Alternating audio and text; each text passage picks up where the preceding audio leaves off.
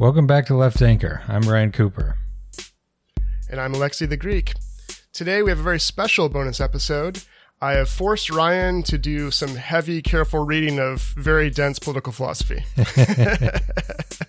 This is uh, this is my way of, of expressing the commitment of, of friendship and love to, to put him through this. But uh, no, more seriously, we're, we're discussing a, a wonderful book by professor and philosopher Martin Hägglund called This Life, Secular Faith and Spiritual Freedom. I'm sure many of you have, have heard about it. It's been a bestseller. It's had a lot of... Uh, a lot of lefty discourse around it, um, which is interesting because on its face and from the title, you might think that it's explicitly about um, atheism or theology. But what makes it quite interesting to me is that it it is a very ambitious book that pertains to um, you know all the questions of of how we find meaning in life, and it implicates you know everything from metaphysics to epistemology to to politics. Um, but specifically, it's it's it's set forth in two parts that revolve around how we understand uh, our lives and how we make meaning of our lives, and the ways in which an investigation of that should lead us to certain conclusions about how to live our lives individually and collectively. Um, so part one is about secular faith and spiritual freedom. And this kind of lays the groundwork for part two, which is more about democratic socialism. So the first part is uh, the groundwork, in a way, for his proposal about how we should live together and the principles involved with democratic socialism. So uh, is that a fair overview, do you think, Ryan? Yeah, I think so. Yeah, he has a a, a lot of attacks, not, a, not I would guess I would say on religion per se, but on like... any conception of religion which is based on, you know, a sort of um, either eternal blissful afterlife or the ideas in like Buddhism or Stoicism that w- the object, you know, the the way to live, you know, a, g- a good and happy life is just completely detach yourself from the world. And he right. he, he says... I mean, not in these words exactly, but like that's just kind of a chicken shit way of doing things. It's definitely not indicative of the prose style, but yes, yeah, yeah. No, no, I, I think that's a good point. Yeah, you know, the reason the reason that this is a, a massive critique of both capitalism and, in some sense, it's a critique of religion. Um, and, and I'll say what I mean by that. Yeah, is that anything, any system, any belief, anything that motivates us to focus on anything about uh, anything other than this particular life and my life and how to live it, the existential question of how to, to make meaning out of life. And I mean, go back to Heidegger, but then to Sartre, that existence precedes essence. And so the most meaningful thing in your life is to take ownership of how to live it. Anything that detracts from that is a problem because it uh, takes away that ability to do what makes our life as human beings meaningful. And, um, and he thinks that, you know, obviously capitalism does that, but whether or not there's a God is not his point, actually. Yeah. He, he, he, he puts it this way. He says we should, cause some people might say there's not a God, but there should be. He says the desire itself, or thinking that we should have an afterlife or should have a God, or we should have anything that draws our attention to some other end rather than the end of making this life the best and most meaningful life it can be, that's a problem, right? Yeah.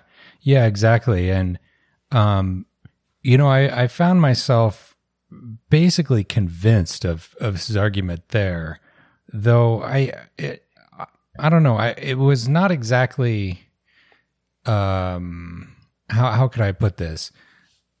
I was just trying to think about like what I, even though I'm not a religious believer, like what, what I found attractive about, you know, kind of reading the Bible or the Quran and, um, you know, the, uh, the ideas and the sort of feelings that are, that are, uh, attractive to me. It, it was n- not really so much about, you know, the idea of eternal bliss. And I think that you, you definitely can say there, there is an element of chicken shit, uh, thinking in there that, that that it's like, oh, don't worry if you just do the right thing, or you know, in the really fucked up uh, satanic religions uh, that are worshiping the devil and mammon, uh, that if you just give me money, then you will have, you know, a blessed life here and you will go to heaven. Um, but, but when I, you know, what I find attractive about, say, the parable of the sheep and the goats, which I know I've brought up before, um, it, it's not so much the, the, the sort of facial, like the, the idea expressed there that if you do good works, uh, you go to heaven. And if you don't, you go into the fire everlasting. Um, it's the idea that when you are doing those good works, you are doing it to God himself in the form of helping the poor and the people in prison and, and so on. And similarly, like the idea of, you know, like what is sort of, I find emotionally resonant about the idea of the, you know, the passion of the Christ or whatever is that it's like God humbled himself and to and became a man. And I think, you know, in my head at least, for that to mean anything, it would mean that God would have to divest himself of all of his omnipotence and, and uh, um, you know, invulnerability and actually experience pain and actually experience real death, where like the the the man who was, you know, more than a man, but not an omnipotent, you know, creator of the universe, really did die and went back to, you know, his uh, previous state. And I think similarly, you know, you could possibly say that, like, you know, you could believe in a soul maybe, but just sort of thinking about it as a like an abstract, probably impossible to imagine sort of future situation. And the the fact of the matter is here, even if there is an afterlife, this is all you get in terms of being alive, in terms of being mortal, in terms of, in any meaningful sense, being who you are now. Because that's right. If you are immortal, that's what's really convincing to me about what Hägglund is saying. If you are immortal, you cannot possibly care about anything, you know, in a human sense, because nothing means anything. There are no stakes of any kind.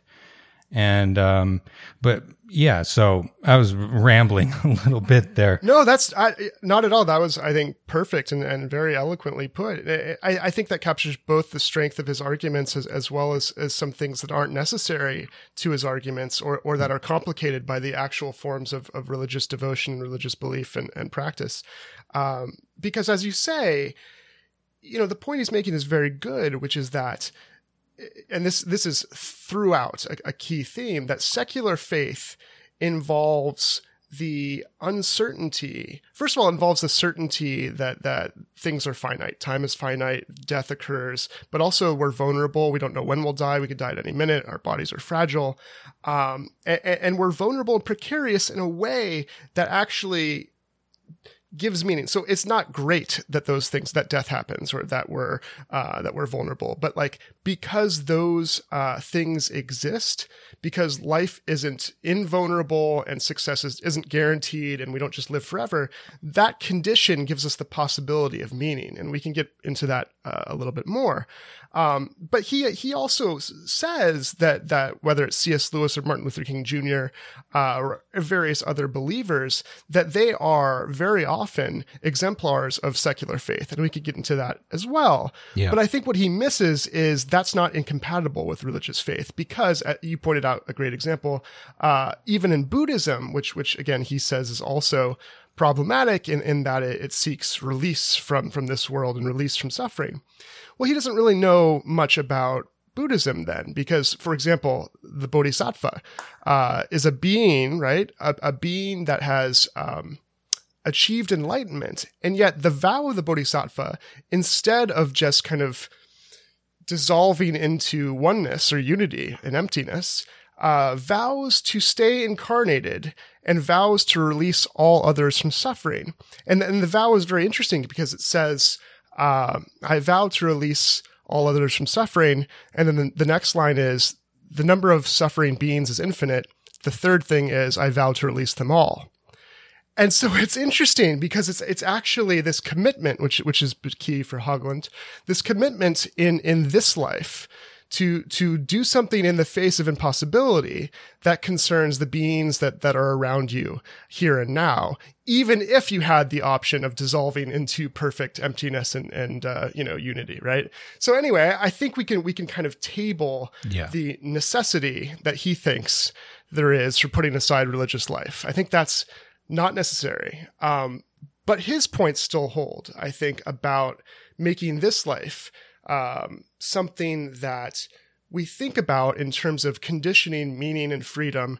And um, really, he's got a great kind of entry point into how to discuss what it means to lead, lead a good life individually and collectively, right? That's what's really cool about this book, I think, is that politics is really about how we should live together. And this is like a massive four hundred page argument about that. Yeah, exactly. Yeah, and you know, the, in the second part, he defends his notion of, of democratic socialism. Um, I I think, uh, yeah, it, I mean, he's trying to tie it into this notion of of, of secular faith and like the, like living the good life and so on. Um, and I th- should I set it up a bit? Should I set it up a bit more in terms of time and temporality? Before, yeah, sure, that, go for it. That, that might be helpful. Um, The key link between part one and part two, I think, is how temporality, being finite, means that like the conditions of of finitude and vulnerability mean that how we use our time is the most important thing there is in our decision making. And he says, yeah. like, spiritual freedom is...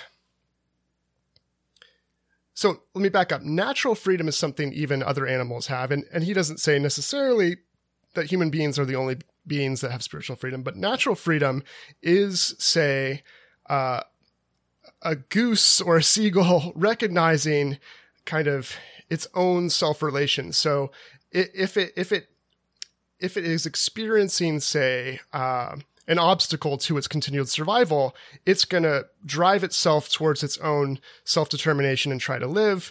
Uh, other animals even have the ability to like have free time. Basically, he says, unless all of your time is spent surviving, right, then whatever surplus that you spend with your life that isn't just reproducing your biological like continuation is... um is a self-relation. So you can be playful. You you have, you have, you have excess that you can do something with. Um, the difference for human beings, he says, is that spiritual freedom, we not only have uh, the ability to do things in excess of survival, but we can question how we should spend that time. So let's say there's a norm around how people do spend that excess time. We can actually question whether that ought to be the way that we do it. So the animals are going to play their games perhaps, and that's kind of cute to see dolphins playing a game. But what's not going to happen is there's not going to be like a D S A meeting like, I don't know, is that is that the best use of our time? As far as we know. As far as we know. Maybe the dolphins have D S A meetings. The Posadists uh, maybe so, are right. So so the natural freedom is that excess past survival to to determine your own life. And then spiritual freedom is to ask the question, is this how I should be determin- determining my life? Or is this how I should be? To question your your, your very choices, right? Um, and of course, this then implicates capitalism, because any particular historical, social, political, economic structure is going to really condition and shape, right, our ability, the space of choices we have, first of all, but also uh, what we think we ought to do and, and our ability to, to contest that. So I think that might be a good setup for, for the part two. Yeah, yeah, I think that's that's pretty much right. And and I think, you know, insofar as he is talking about, um, you know, capitalism as being this system which just totally restricts the ability of people to, uh, you know, have time to do what they want to do, um, or even be able to think about, you know, the questions of what they, uh, you know, how they want to live and care for each other. Um, he's more or less on point, you know, um, because, you know, the, the, the fact of the matter is, um, you know, capitalism is a very uh, coercive and destructive way of ordering an economy.